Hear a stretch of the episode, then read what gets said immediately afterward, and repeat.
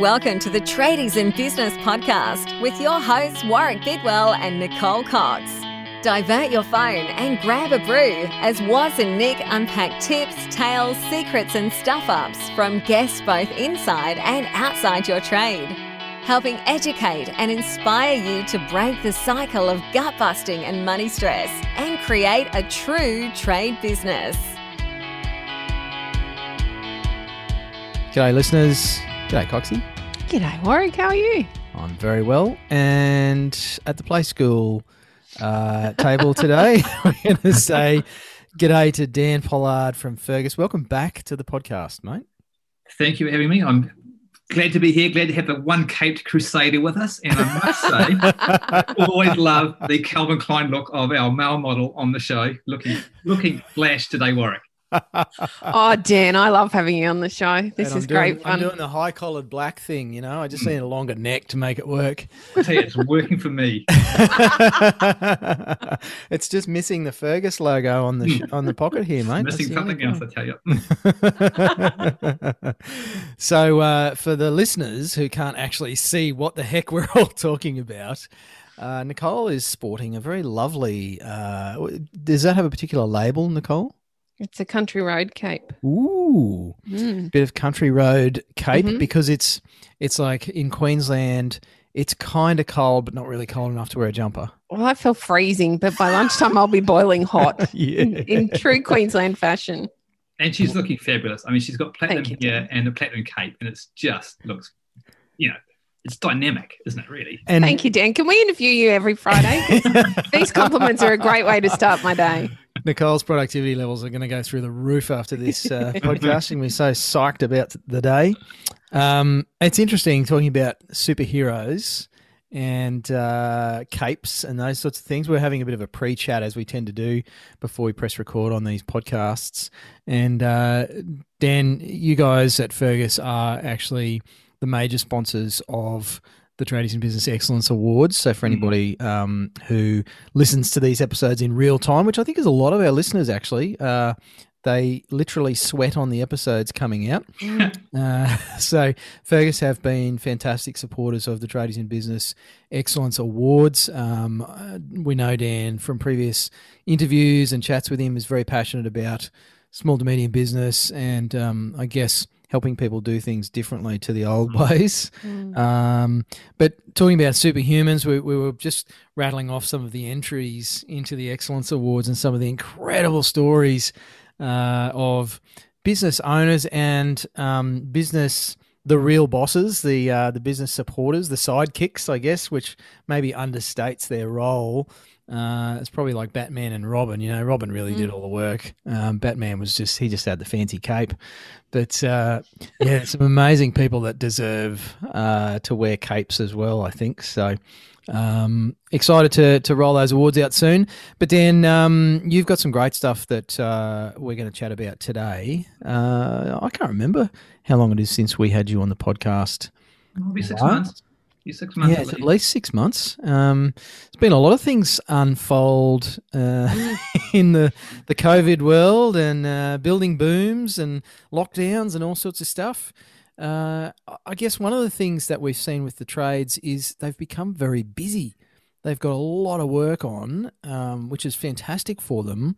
Mm. And some of them are struggling a bit to manage clients and longer time frames and materials delays.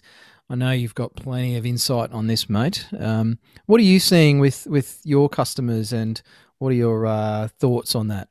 Well, I think first of all, if those who don't know who I am, I should talk about one minute who I am, so they, they go, "Oh, this guy is not just, not just you know." Just Dan from Fergus, like, oh, he's just one of the employees. Although that's that's probably a good segue, mate, Yes, to something we're going to talk about today. So you're like the employee of Fergus, aren't you? Yeah, the employee. So for those who don't know, so yeah, I'm Dan. I'm now 45. Been a plumber since I was 17. Self-employed since I was 22.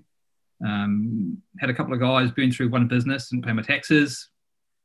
Looking back now, had a had an emotional burnout at 24 from that from that stressful time. Uh, started again at 25, 26. Employed a couple of people again. Closed that one again because of the grief and stress of just trying to manage a business and all the jobs. Um, came back at 30, had read a lot, learned about business, um, got that third business to 25 staff and very successful and sold it for over a million dollars. And at the same time, had also done two software startups and did Fergus software, and that now has 70 staff. And we've got we've now got three to five staff in the UK, 15 Wow. staff in in Aussie, and 45 odd staff in New Zealand. And it's easy, and it's really easy. So I've really got the hang. So my f- first 10 years were a complete and utter hopeless desert wasteland of disaster. and, and then the last, the next 10 years were actually very difficult, but very successful. Mm. And so I do feel well, well qualified. I've like made every single mistake that's possible to make Mm. and then got it all right. So That's a good wrap up, mate. It is. I know. That's, I felt I was feeling a little bit depressed at the start of the wrap up though, because it was like, bloody hell, you've failed at this and lost that, and uh, and it's such a common story though. People see lots story. of overnight successes, and and they look at you know, often it's it's people in their forties, I guess, forties and fifties that all of a sudden seem to have this amazingly successful enterprise. Uh, and what most of us don't see is the gritty, grimy, muddy stuff for the 10, 15, 20 years prior Oh to that. you know, the, and it's dumb. And so for those who are listening, like I've, um, I've read a, lot of the tradie awards, uh, the applications, and I bang on about this all the time. It's incredible. Those of you guys who've interacted with how much improvement they made in like six to nine months. Like, Mm. Mm. like, and it, honestly, it's amazing how much a bit of mentoring can like. I, I would just kick myself. I wasted seven or eight years mucking around that six months of coaching would have fixed. Mm. You know what I mean? yeah. Yeah. So And those it's- are the get mentoring, get coaching, sign up.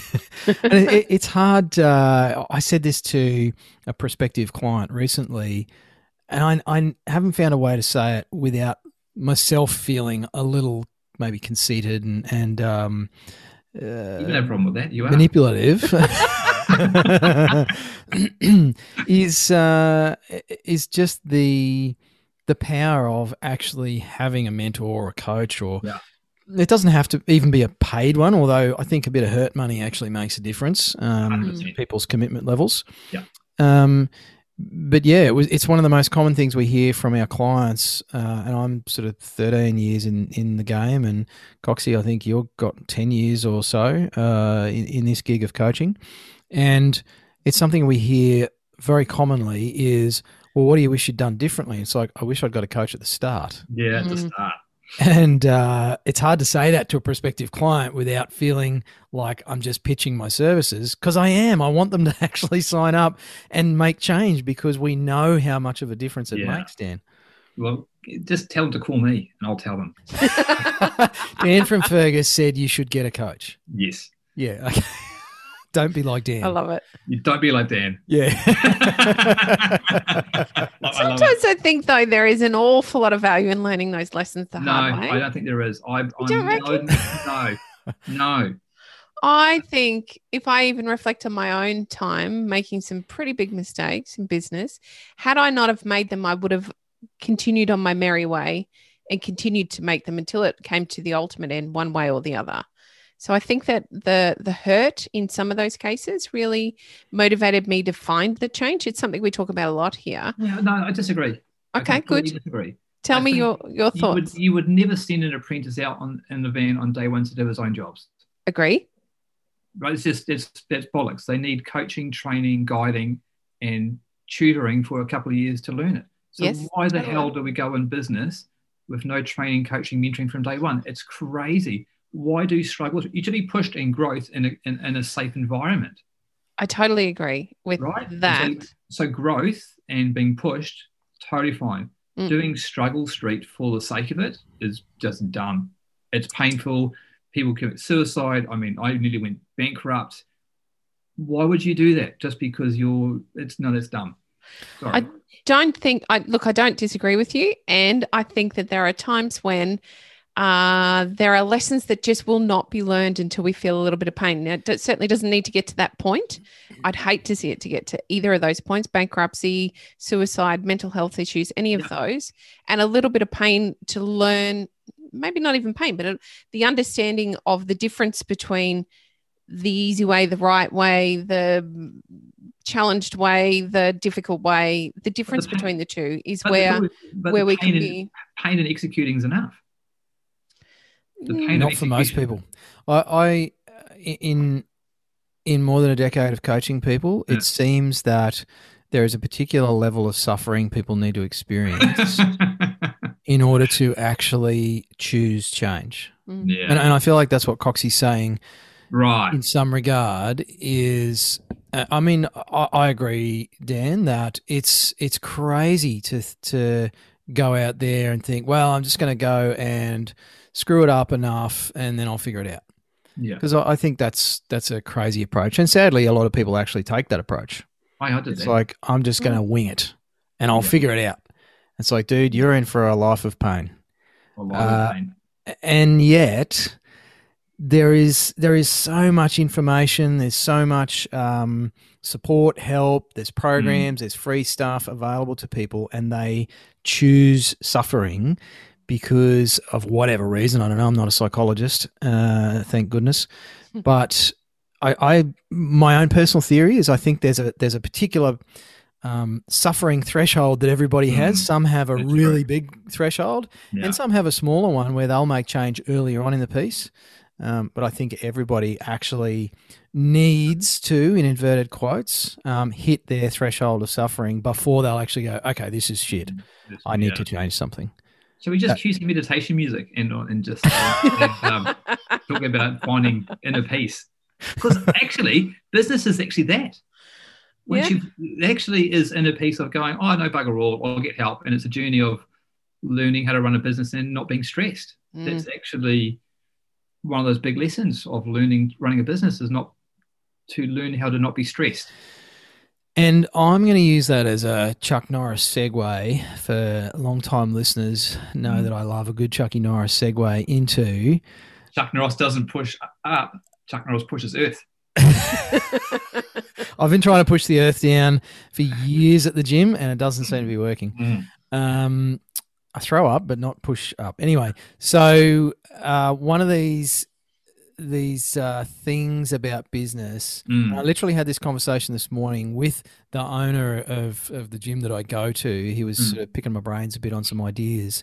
And he's only a young guy, and he's actually worked out pretty early on that he is not his business and his business is not him. Mm. And he was talking about how almost freeing that's been for him to accept that the business and him are two separate things mm. and he's now starting to look at it very differently and he's mm. and he said th- words to me which is like music to my ears and my heart you know i'm building this thing with the idea that i could sell it i mm. probably won't but i'm building it so that it could be sold at any minute 100% and yep. it's a place that we don't see many people get to, Coxie, uh, through their journey in being, again, in air quotes, business owners. Mm. There are actually people doing work, not actually people owning a business. And I'd be interested to hear more from you, Dan, and maybe we could all have a disagreement about that as well,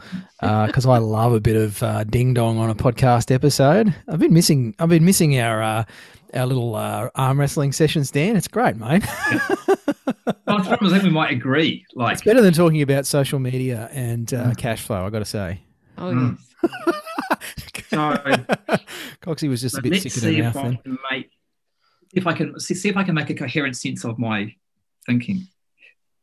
So I'll touch on um, what is a bloody business, and it's really complicated because a, business is a living entity, right? And so as soon as you create it, it has obligations that the government has mandated around tax obligations, employee obligations, standard obligations, building control obligations. Uh, you buy vehicles, you have all these obligations. So you've basically com- you have created a an entity that must comply with all of these things, whether you like or not. You have no choice in that thing. And the reason, and you think about, okay, why is there a need for businesses to be controlled? Is it's because if businesses are left unchecked, they will literally employ child labor to work for the lowest price to do work. Mhm. Businesses need to be controlled by legislation because they will do unbelievable harm to the environment and people and property in the chase of profit, right? Because businesses are, are created for pure greed. So their innate essence is to be greedy, right? Because businesses can only create wealth by taking advantage and exploiting gaps in market, right? So exploiting resources, exploiting someone needs money, right? So and it's the it's the it's that um, what's it? Oh gosh, what's it called when there's a gap in the market and someone needs something? Constraints, right? What's that thing called? Supply and demand, right? Mhm. And so therefore, regulation has evolved to control supply and demand in businesses so they behave ethically, right? So that's that's what when you're entering into a business, you're entering into a world of where your desire to have money, basically greed, which is fine, is, is a known thing, and businesses must be tempered on their greed to follow and conduct themselves in a certain behavior, right? So that's what you're actually signing up for, and you don't realize it when you first sign up for it. So cool. So you create this thing, now all these obligations. So you've created a, a Frankenstein, right? This this thing that's been cobbled cobbled together of body parts, and then so you don't own the business, and so there's so there's so well then what the hell are shares? And so it's really important to understand the business, just call it ABC trading, that's the business. But no one owns it because that's now a living, recognized, legal compliant thing that the government will hold to account. So what you own is the shares in the business, right? Because that's what you, and you as the director are in charge of adding value to those, to the shares. Because it's the shares that, that you own and can sell, not the business. And so as soon as you go, oh, shucks, I don't own the business. I own shares in the business because that's sellable because the business is its own entity. But I'm now tasked by law, whether I like it or not, as a director, to add maximum value to the shareholders. To so yes, it's to myself, but it's getting that mindset of realizing I am now held accountable by law to be a professional director to run this business properly. And then when you start going, oh shucks, then the question you should ask yourself is do I have the skill sets to be a director of my own company? And the answer is most of you don't. Hmm. And so, when, so as soon as you so as soon as you start going, shucks, I'm not confident to run my own company. I have no idea of what I'm supposed to do. That's friggin' awesome because that's the great question that you ask yourself is, and you go, I am actually incompetent to run my own business. I'm a competent tradesperson. Cool. So then what you do is you then go and get help from mentors, accountants, lawyers, and then you start working around the systems and processes that need to be in place so that you can comply effortlessly with all the requirements required to be in business and behave like a business owner. There's a big difference between a tradesperson and a business owner. Uh, I'm really intrigued to hear your opinion, Dan, on why many tradespeople don't get to that point of being a business owner. You want my honest answer, or do you Please. want to politically? No, no, give us your honesty. Coxie's wearing a cape. She's ready for everything yeah, today. right. This is going to get you. Might you might cut this if you cut this. no, no, I don't cut cut anything, nothing. Dan. I just put a little e on it if it's explicit. I'm not explicit. This is going to be controversial, man. Like this Love could it. be a lot of hate. Um, like I'm often accused of being an overthinker, right? Mhm. I get told, been told that my whole life, and I'm like, to me, an overthinker is somebody who thinks about possibilities that can't exist, like asteroids hitting the Earth. I'm like, I don't think about stuff like that. I actually think about how things work. And so what I now say is, no, I'm not an overthinker. You're just an underthinker, right? And people don't think enough is the honest answer. Mhm. So you actually, right? And I actually, and that's totally cool, right? Because that's what we go to school to be taught, to Mhm. learn, right? And the only reason I've learned to think is because I struggled so hard in eight years. I was like, I'm not going to fail a third time. I have to start reading and learning. Mm. And then you start going, oh, I just wasn't thinking well. Mm. I was just selfish. Like I'm, I'm happy to. It, it, it was terrible. My job when I first started was to get money from your wallet to my wallet. That was my goal. Mhm. Guess what? That doesn't work for very long. And so that's why people need training to understand these concepts of you're a business owner. This is what it means to be a business owner. This is how it looks. And how are you supposed to learn that stuff unless someone trains you and teaches you and you do your apprenticeship in business? I mean, blind spots are blind spots. Yeah, you can't think outside the box if you can't see outside the box. So Mm. uh, you need someone who's already outside the damn box to come and say, "Hey, there's an outside. Hey, let me give you a hand to you know climb up here and have a look." Well, I think there should be a business license that you can't you can't start a business unless you've done a one year business degree. I truly, I truly believe that. Well, I don't think that's a silly idea.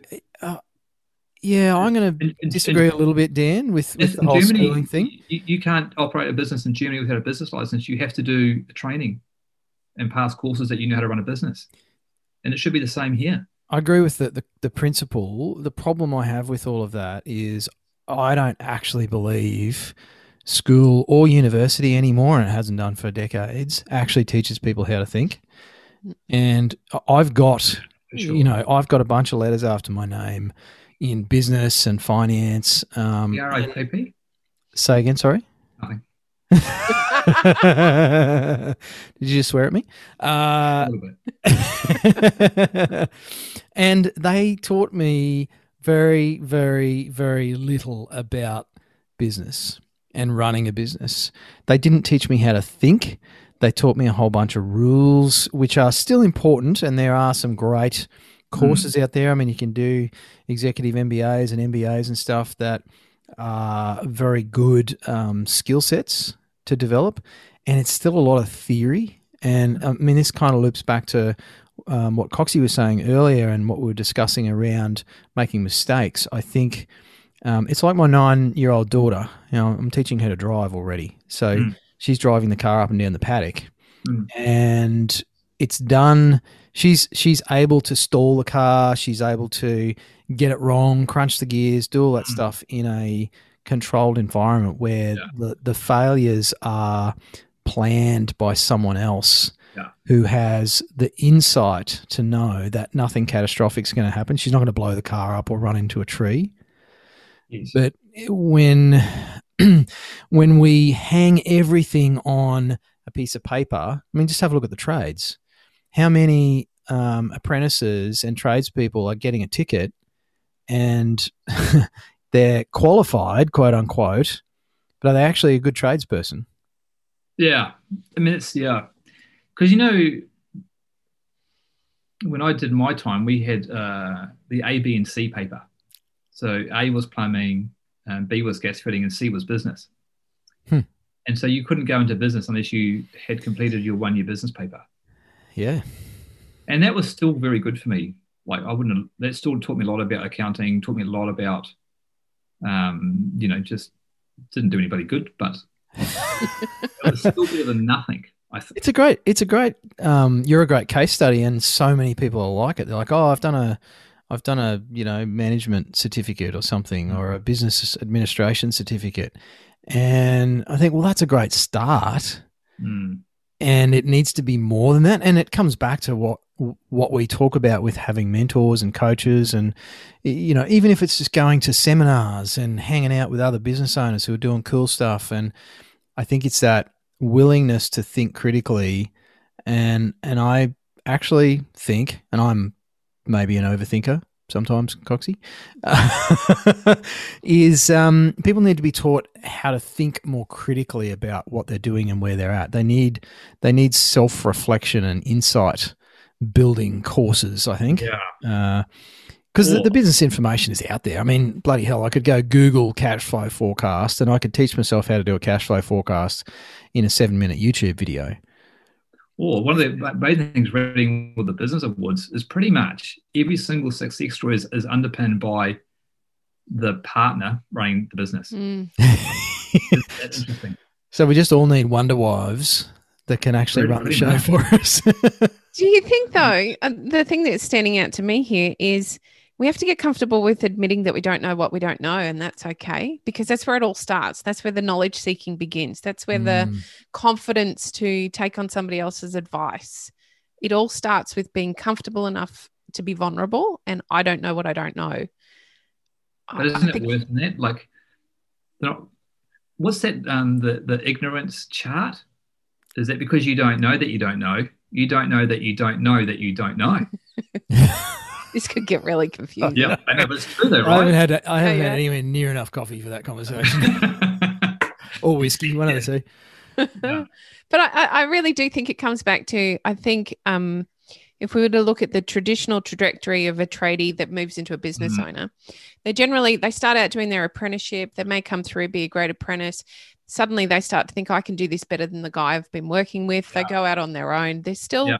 uh, working for a wage. They're not business owners, and it, Yeah. it it comes to a point where. I think we leave our ego on the table and we step up and we say, okay, it's time to be vulnerable. I don't know what I don't know. I Mm. think that reflects back to often why, where traditionally, and I'm, this is a little bit sexist, but I'm talking traditionally, this is traditionally where the wives get involved. Yeah. They seem to be a little more comfortable with coming into a trade business and immediately recognizing what they don't know. Because I'm not a tradie, I don't actually know where I fit. I don't have that knowledge, but I can see there's probably a better way to Yeah, do the business side of this. Let's start looking at what that looks like. And that's when I feel usually those conversations start to happen. That said, we still have a bunch of clients where the wives aren't involved or they're not even married. They figure it out at a point in time themselves. But I think it very much comes back to that point where you make a decision to leave the ego on the table and we admit that we don't know what we don't know and we Mm, don't know what we don't know, mm, don't know, don't know. mm, mm. We Dan- a Zen session. um, I can see flowers on the screen behind you, Dan. so, Dan, I want to I want to take you back to what you're saying earlier about um, that whole business is a separate entity thing. Um, so, you know, someone listening to this, maybe there's an electrician scooting around in his or her van, um, got a few employees. Yep, I've got a business, and I'm a business owner. And he or she is probably racing off. What's time now? You know, it's nine thirty in the morning. Yeah. They're probably racing off to their third job that they Yeah. need to go and put out some fires at. Um, what are some ways maybe that you found that our listeners can follow to start to move from I am my business, my business is me to holy crap, this business is separate to me and I need to treat it differently? Well, I'm going to going to say two words, and then I'm going to expand upon that. And some people need to go get a tattoo for these two words. And it's, it's it starts on this principle of capital allocation. And so, as a as a as a proper business person, now, I now understand capital allocation is is all that matters. I now know business is a science right? Business is an absolute science. I know, depending where we spend a dollar on marketing, what return I will get for my dollar on digital versus flyers versus vehicle versus word of mouth. I now know how much revenue I'm going to get in. I know how much money we will spend on new tools, new vehicles. I will health and safety, training, office staff, org charts, hiring, premises, right? And all that capital is allocated because I know how much revenue we will get in based on our marketing and partnerships and channel. It's it's a pure science. And so starting the discussion of those who are listening is your training I'd love you to undertake is getting comfortable that business is scientific. It's literally mathematical. Right? It's not a mystery.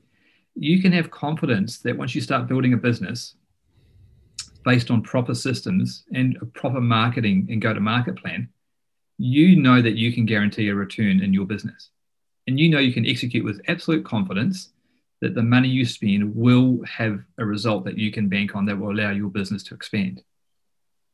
And so once you've got that in mind, you now go, okay, this business is separate from me. I own the shares in it, but I would like it to work like this to deliver this return to the shareholders. And so, as soon as you start taking that thought pattern, so if you don't know that with absolute 100% certainty, that's your learning to do, Mm. right? So, your learning is to go, what learning do I have to, not, to do over the next year until I understand what on earth he's talking about? Mm.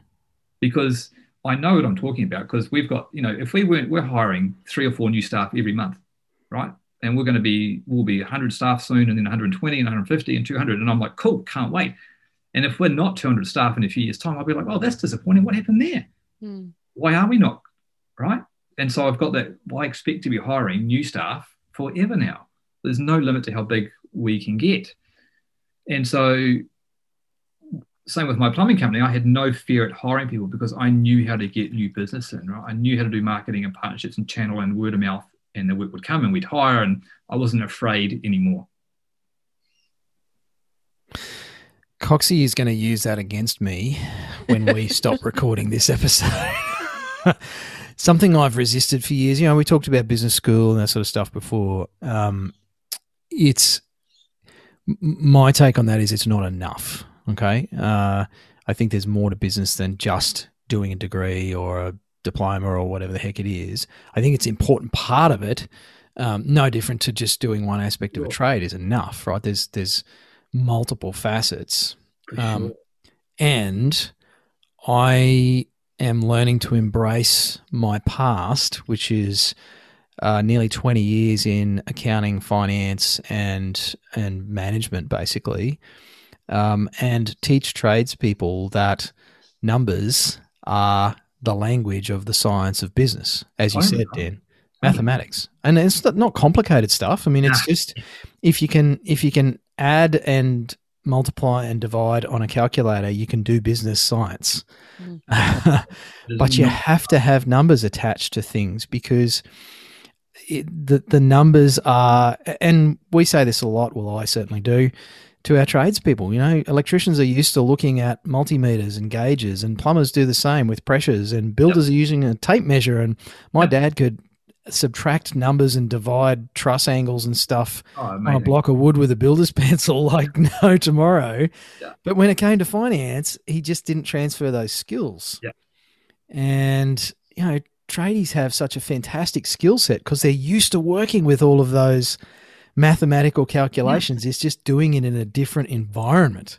And if you can if you can do scale drawings, you can do business reporting. it's bang on. Yeah. And I, I, think, like you said, uh, you know, business is not mystical magic. There's no smoke. Um, no, there's no, no seances. It's not organic and it's not gut feeling and intuition. Uh, neither is marketing. And a lot of people waste a lot of money on marketing because they think it's some magical talent that only marketing people have. Uh, it's not an arts degree to be a marketer. It's no, it's simple mathematics. So I'm uh, I'm loving what you're saying, Dan. And I'm not saying if you go to university to learn these skills, right? No, so, absolutely not. Well, they don't teach a lot of them anyway. Eh? They don't teach a lot of this stuff no. university anyway. No, you need, you need mentoring from people who know to market a trades business is way different than doing software marketing versus mm. marketing petrol stations versus it's all simple to those who know how to do it. It's like digital AdWords for plumbers is awesome. Great. Vans are amazing. You know, the odd flyer is amazing. It's very simple marketing, but gosh, mm-hmm. it works. Mm. Yep. Yep. And so, um, and then you've got to marry that with a bit of experience of knowing that.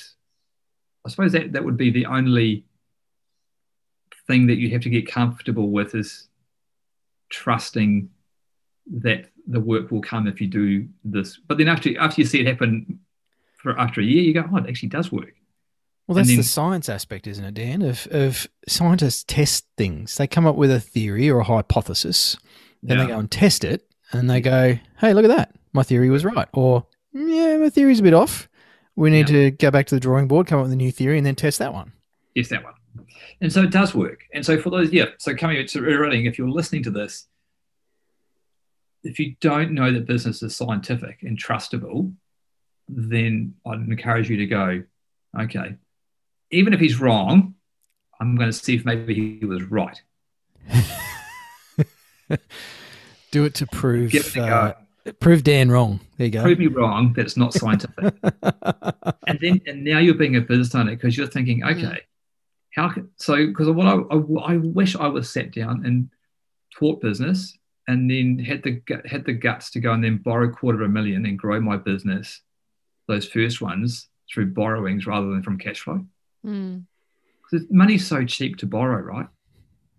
Right? So cheap. And how much pressure would it take if you were not trying to expand your business from cash flow? Buying vehicles and plant and stock from cash flow is so difficult. Mm. And there's no need. It's dumb. You should borrow the money and then just pay back over five years and, and have three nice vans and have a nice website and have nice uniforms and nice tools and then just go and just go and execute. It's way easier. I wonder how much uh, easier these decisions would be to make if we just thought about our businesses as their own living, breathing things instead of an extension of ourselves. Yeah. And the fear, and so if you've got fear, which is completely good, if you have Mm. no fear, that that's You're a done. loose cannon. Yeah. Loose cannon. You have natural fear, and you go, but you know what? I'm going to go get an accountant or a bookkeeper or a part-time CFO to check my numbers and give me the confidence that I'm not crazy. Mm. Mm. You know, like you guys are the same as me. I can look at a spreadsheet in what ten minutes, Mhm. look at your numbers, and so a CFO is not going to spend days or weeks. He's going to spend maybe an hour Mhm. checking out your figures. Might cost you two hundred bucks. And it- It doesn't cost a lot because these things are not complicated. You know, we're not trying to land a Mar- you know, moon on Mars or rocket on Mars mess, right? It's simple numbers. but it, it takes the, I guess, humility to say I'm okay to seek advice from someone smarter than me. It's it's admitting that I don't know everything, and that took me probably how old am I now? Uh, how old was I when I could talk? So you know, forty plus years for me to to accept that. Uh, You look so good. I'm glad you're in another country. Uh, but it, it took me a, lo- a large part of my life to accept and be comfortable with the fact that there's people smarter than me that can actually give me guidance on what to do, and I don't have to figure it out for myself to be worthy. I don't have to have the answers to be enough, you know, to be enough of a man, a business owner, a husband, a father, whatever. Seeking the answers elsewhere actually requires, in again, my personal opinion and observation over many years of working with people. Some of the strongest, most courageous people are the ones that go, you know what? I don't actually know how to deal with this. I'm going to go find someone who can give me some guidance. That takes guts. Yeah, for those who are listening, I um, voluntarily stood aside at, at Fergus to, to put a new CEO in, right? Because I took it to 40 staff and recognized I didn't have the skill sets to take it to the 100 staff, right? And I have no problem at saying I realized I needed someone else who'd been there, done that, and knew what to do. Mm. Because it's just a business that I created. I work there, they employ me. And therefore, I'd run out of a skill set to take it to the next level. And what was good for the business was to get someone else and who knew how to get it. Yeah. And I'm so glad I did. Like, you know, you know, I'm learning a lot, you know. Mhm. Now I know what to do. It's been great. Well, I it's a lot wouldn't, less stressful too. It's all way less stressful. But I mean, I've learned a lot watching him do it and going, oh, yeah, I wouldn't have done that. I'm sure we would have got there, but gosh, it would have been very difficult. Mm. Yeah. Whereas the new CEO has been great. He, he's done it before. He knows what systems and tools to bring in to to get it to where it is now, right? Mm. And it's you know, so therefore, I now know I could take, I could do it to this level now. If Yes. that makes sense. Yeah. I still know I kind of watch and take it a bit further. It'll be interesting the next journey, right? Again, Mm. and so because touching on your point, like I like that thing. What's one of my analogies that I say? Every, you got to look at everything. It's, it's like a six-sided dice or a twenty-sided dice. And so business has about twenty sides to it. So, um, and for it to work, for businesses to work, it all has to work together, right? You can't separate marketing from sales, from execution to systems to finance. It all has to work together as a complete whole. And if um, one of those critical steps doesn't work, the, the whole thing doesn't work. Mm. So if you, in your mind, don't know that conceptual picture of all the moving steps, um, how it has to work, I've written a book for you. Go to Amazon, and um, it's a twelve-step program, and um, When's that coming out, Dan? uh, it's it's out. It's um, it actually sold quite a few thousand copies. To be fair, actually, Wow. yeah. Um, and there's about probably 10 key steps that a, a business has to do all together at the same time for it to work. Mhm. And if you don't know that, that's another reason why you need mentoring and business training to understand how a business all needs to work, Mm. All of those elements all at the same time for it to move forward. Mm. And so once, you- once you've got that in your mind, you go, okay, I now have all these levers I know that have to be pulled or pushed to move this machine forward.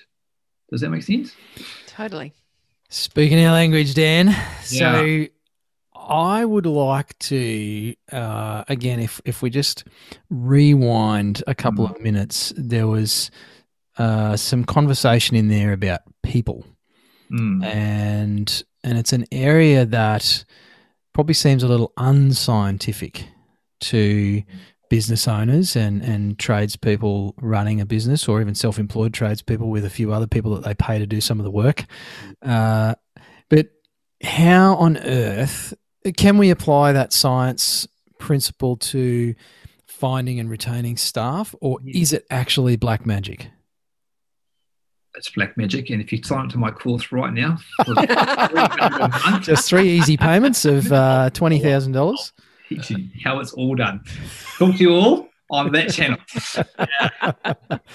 And now a word from our sponsor.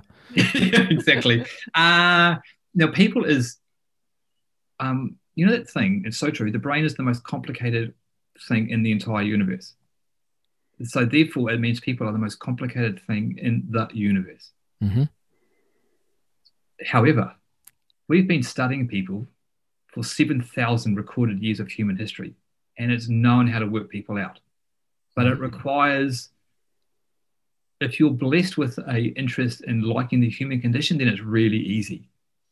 I, mean, I love the human condition, right? I like employing people. I like, I like making willing workers that want to be somewhere, Mm. right? And I know how to do it because, but I enjoy it. But it's it, that's another science that's well worked out. Mm. So I'll give you one of my maxims that I was taught as a 15 year old by my physics teacher. Extreme examples reveal the hidden truth. Right? So if you want to understand the essence of something to get to the, the core, you extreme the examples to try and reveal the hidden essence. And so the example given of what this concept meant was, was explaining how a car is kept on the road, right? Was it gravity, weight, whatever? And so what he did, he says, what we're going to do, a mental experiment, we will extrapolate the conditions, we'll have polished ice, super flat, super smooth, and really wide polished aluminum tires. And how far will the car go? And if you've got any imagination, you can imagine the car will go nowhere because it's spinning.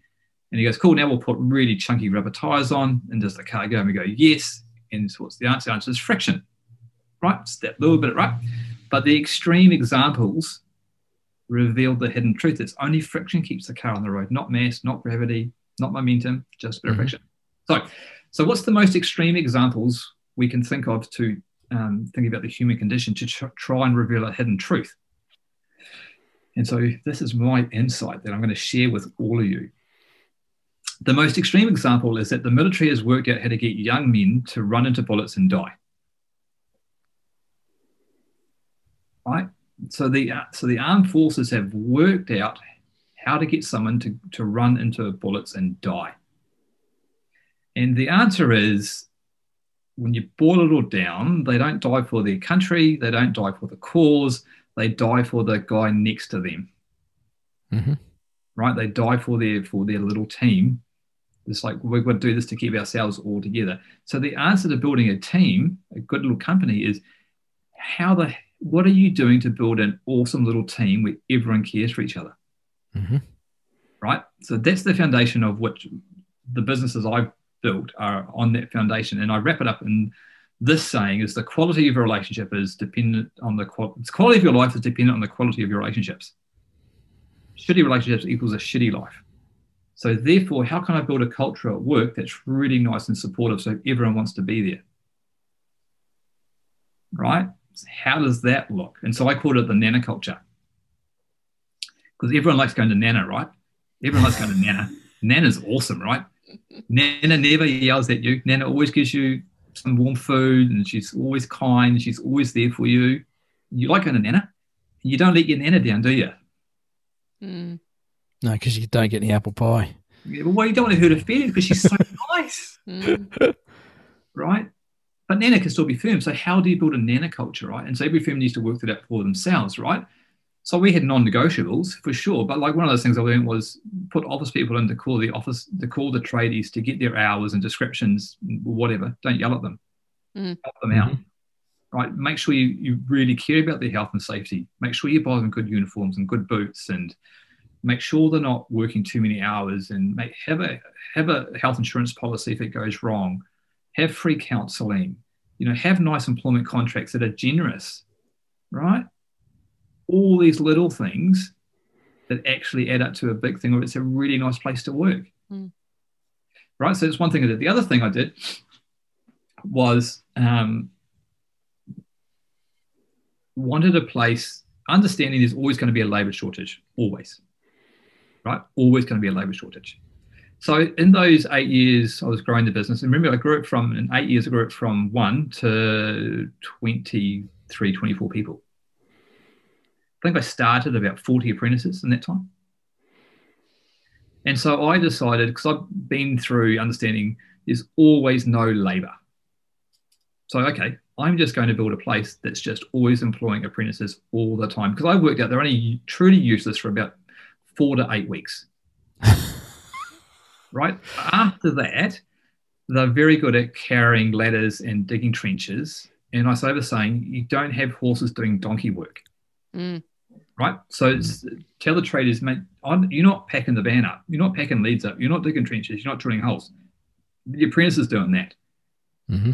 Right. So you, I know I don't have apprentices on maintenance because it doesn't add up financially. So, you, so you're doing renovations, you, you know, you're doing housing, you're doing drainage, you're doing water mains, you're doing drain, um, you know, drain, um, gutter unblocking, and they're doing all of that. And after after two months, they can go clean a gutter themselves. They need no training for that, right? And so you, but what having lots of apprentices does two things in a business. Um, gives you a good pool of labour always coming through. Some stay six, eight years, some stay six or eight months, whatever. By and large, if you're if, if you're doing it right, most of them end up staying for quite a few years and you make good money, right? But I'm smart about it. Like I'm making sure I'm making money off them very quickly. I'm prepared to invest two months into them, or they're useless. But after that, they're on jobs where they're adding money. Teach my tradies how to maximize the value by they're digging trenches, not you. Because it's dumb to have a, a qualified tradesperson digging trenches and drilling holes and getting out leads. That's just that's just poor utilization. So don't do that. But the other thing what it does is it gets rid of grumpy tradesmen. Mm. Because I don't want a tradesperson who doesn't want to teach. Mm. So and what it is, what you there's lots of tradies who like teaching. And it's really pleasant to have a nice apprentice who likes to be taught, and it's nice to teach someone. Mm. It's quite rewarding to teach young people who are trying to learn. It's really Mm. nice. Mm. And so you end up with a really nice culture of guys, and who doesn't like having an apprentice? It's great having an apprentice, isn't it, on, a, on the bigger jobs? Right? And so the tradesman's getting a break because he's not doing all the hard, just cutting concrete, breaking concrete out, lugging leads and ladders around. He's got a hand. The jobs are getting through quicker. They're training someone, and you've got labour coming through when the tradies move on Mm. right? So you're trying to do, you're trying to build a good culture where people don't want to leave, right? So I don't even mind people le- leaving me trying to better themselves because I think the tension, being a business owner, is you're trying to um, make your workplace so good that they don't want to leave. Mhm. And you expect, I also want my tradies to earn bloody good money and have a good life. In many ways, I'm, I'm a socialist. And so therefore I expect my tradies to be pinched and poached. So, but if, if someone, if I lose a good trade member, that's on me. Because I did something wrong around not paying them well or making a good enough environment that they did, didn't want to stay. I didn't put in the right communication, psych, psych, psychological safety for them to communicate that they were unhappy with me. Hmm. Right? It's, it's good saying people don't leave businesses, people leave people, right? Mhm. Not always true, but it's a, it's a, it's a pretty solid thing, right? Yep.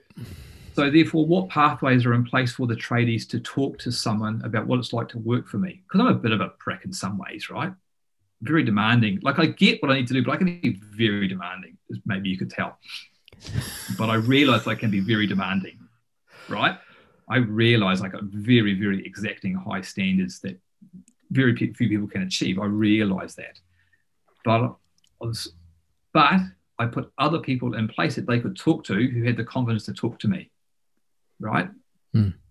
And so you've got to do that. You've got to provide a pathway that they can communicate to you through someone else. Hmm.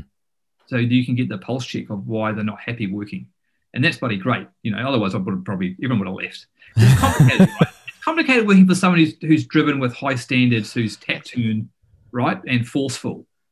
This could be why I've worked on my own for the last 23 years.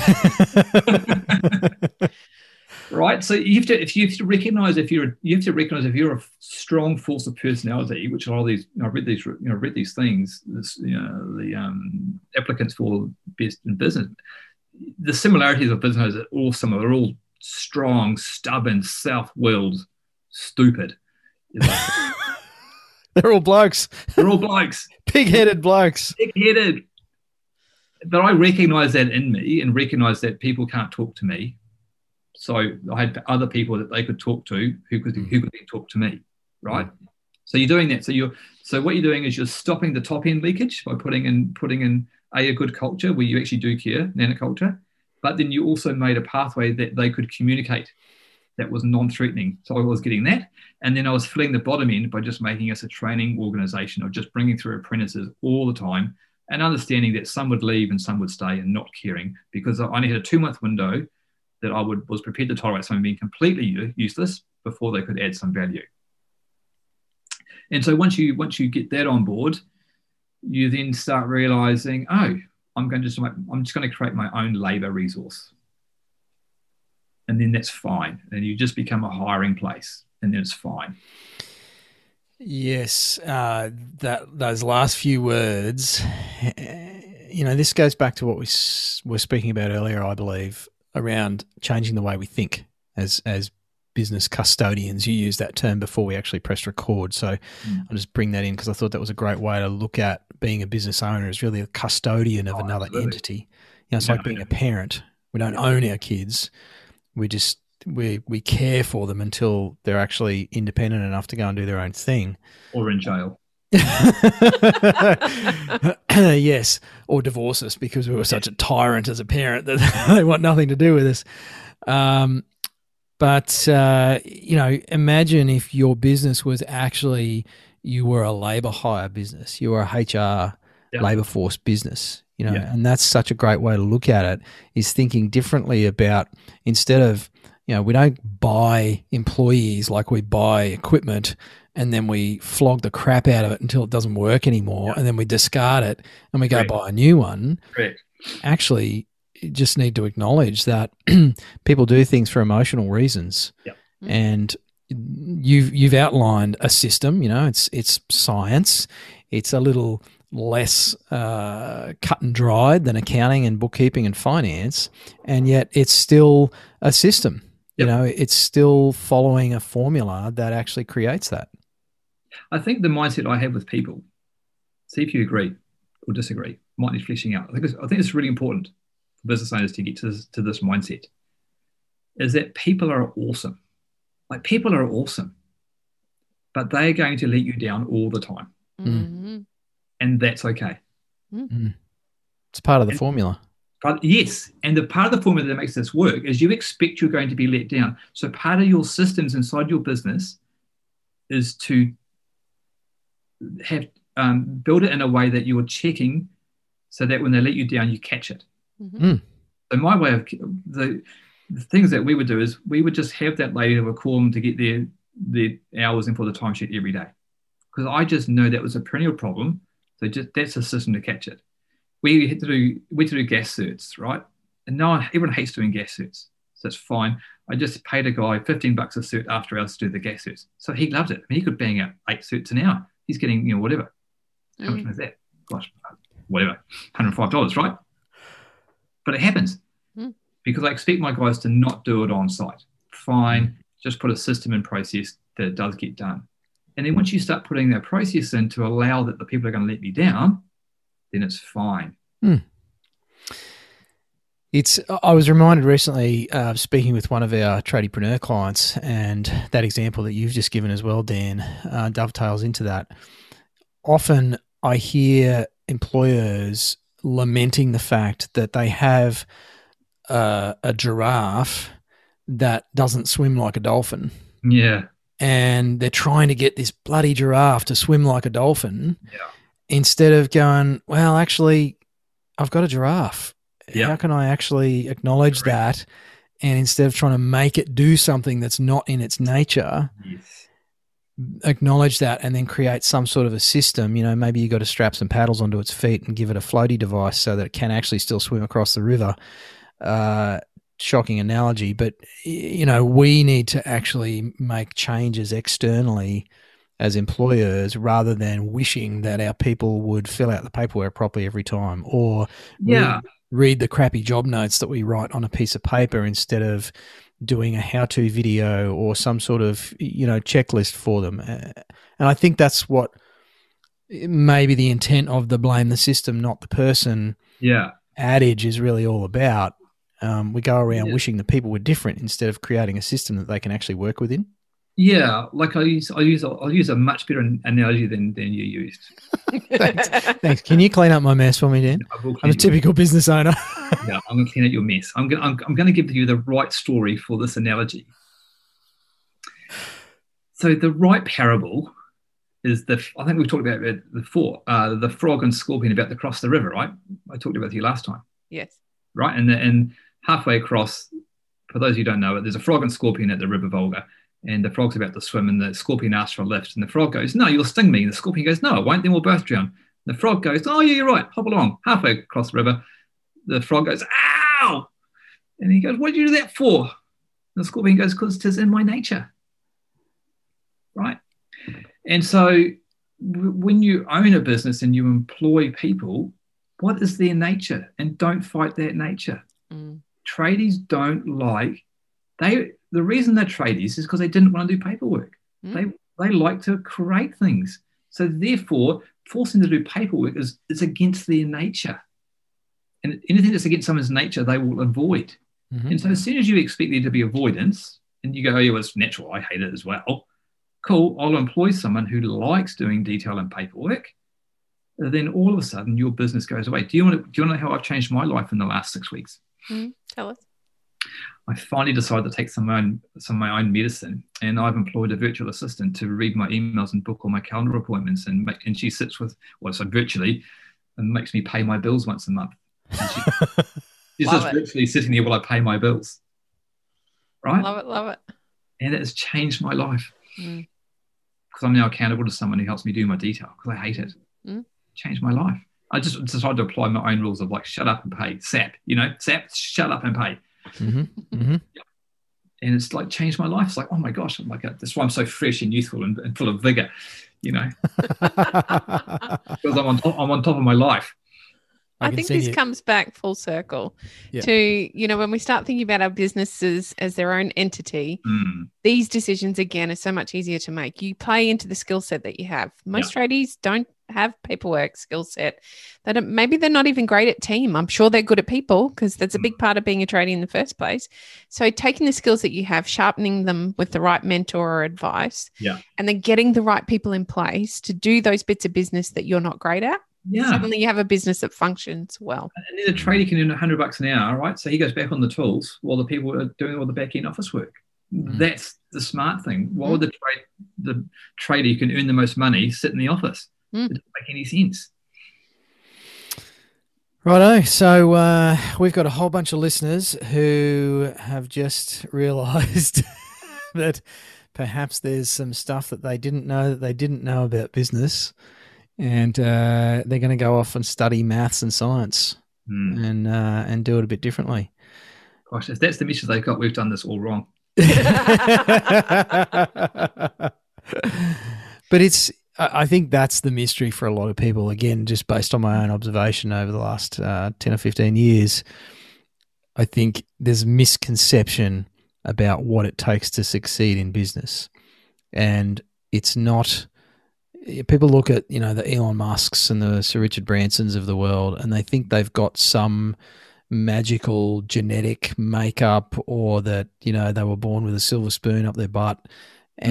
And while some of those things can have an impact on the timeframes in business, um, and external factors certainly play a part with timing and opportunities. You talked about opportunities earlier, Dan. You know, our decisions in the moment, whether to take an opportunity or pass it up, Yeah. they certainly play a part. And it's just it's doing the gritty, hard work, which is not the site work; it's the the self work and the Yeah. willingness to seek out a different way of thinking. Yeah. How's that? Is that as is that as good as your frog and scorpion analogy? I reckon. I still like my giraffe one better. Like the visual is just so much better. Yeah. I think with pedals, it's just couldn't do it. I hope there's a cartoonist somewhere listening and they can draw up this giraffe with paddles on it. yeah, someone draw me a giraffe on a, a stand-up paddleboard with some flippers, Yeah. swimming like a dolphin. it's probably a good analogy for how most businesses run. Oh, it's so true. Yeah. So maybe, so I know we're going to hack over the same edge, but to sum up your summing up, uh, I made myself laugh. Should we get our lightsabers out now and just see who's got the biggest lightsaber? if, um, what I hope you've taken from this is if if you don't know that business is a very safe thing, business can really can be really safe and fun. And if you don't know that, I would hope you would that would encourage you to go and find out what you need to learn so that you can be in that same position. Okay, that's a lovely bow. I enjoyed that. Thank you, Dan. Welcome. Right, let's stop wrapping the present, putting sticky tape all over it. hey? There's about six bows on that thing. Yeah, yeah. And look, uh, as is always the case, uh, I think our previous episode or episodes we did with you, Mm. Dan, uh, there is so much depth to the well that uh, we could keep dipping into it for hours. Um, we won't because our listeners have paid work to go and do, so they Yes. need to press stop on this episode and crack on with it. Um, I, I just want to say again how awesome it is to be working with Fergus uh, and your team, Dan. Um, it's been an absolute pleasure. Uh, I guess experiencing some of the people within your organisation and the passion that they have, uh, and the team that you and the rest of the the leadership team, I guess, have pulled together. Um, and and it's great to have Fergus supporting the Excellence Awards, um, and we're pretty excited about uh, the future with companies like yours that get it. You know, Yeah. in inverted commas, that just get it. Uh, so, listeners, if you are sick of doing paperwork, and uh, if you've been listening for this episode, uh, you would recognise the fact that you might need to d- change your systems. Obviously, go check Fergus out. Um, it's a cracking program, as you can hear. It's been developed by a tradesperson who's been on the ground and experienced it all, made all the mistakes. Um, so go check that out. Uh, is it fergusapp.com? Fergus.com. Did you know we got voted best in class in the world for Fergus? Like, Oh, wow. Nice. Congratulations. Congratulations. Yeah. dot com. We, we are the best in class in the world for what we do. That's Brilliant. incredible. It's incredible. There you go. Well done. So do check it out, listeners. And um, other than that, we're going to put the present under the tree and uh, leave it alone. Leave it alone. All right, the Cape Crusader. And I wanted to- Thanks, Dan. I love overthinking with you. oh, thank you.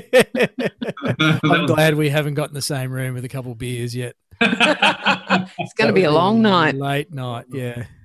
Mate, pleasure as always. Um, thanks for being so abundant with your time and your wisdom. And uh, we look forward to chatting with you again on the show sometime soon. oh, me too. Thanks, guys. Thanks very much. Cheers, Dan. You've been listening to the Tradies in Business podcast with Warwick Bidwell and Nicole Cox. Find out more about today's guest, tools for your trade business, and other cool stuff at tradiesinbusiness.com.au.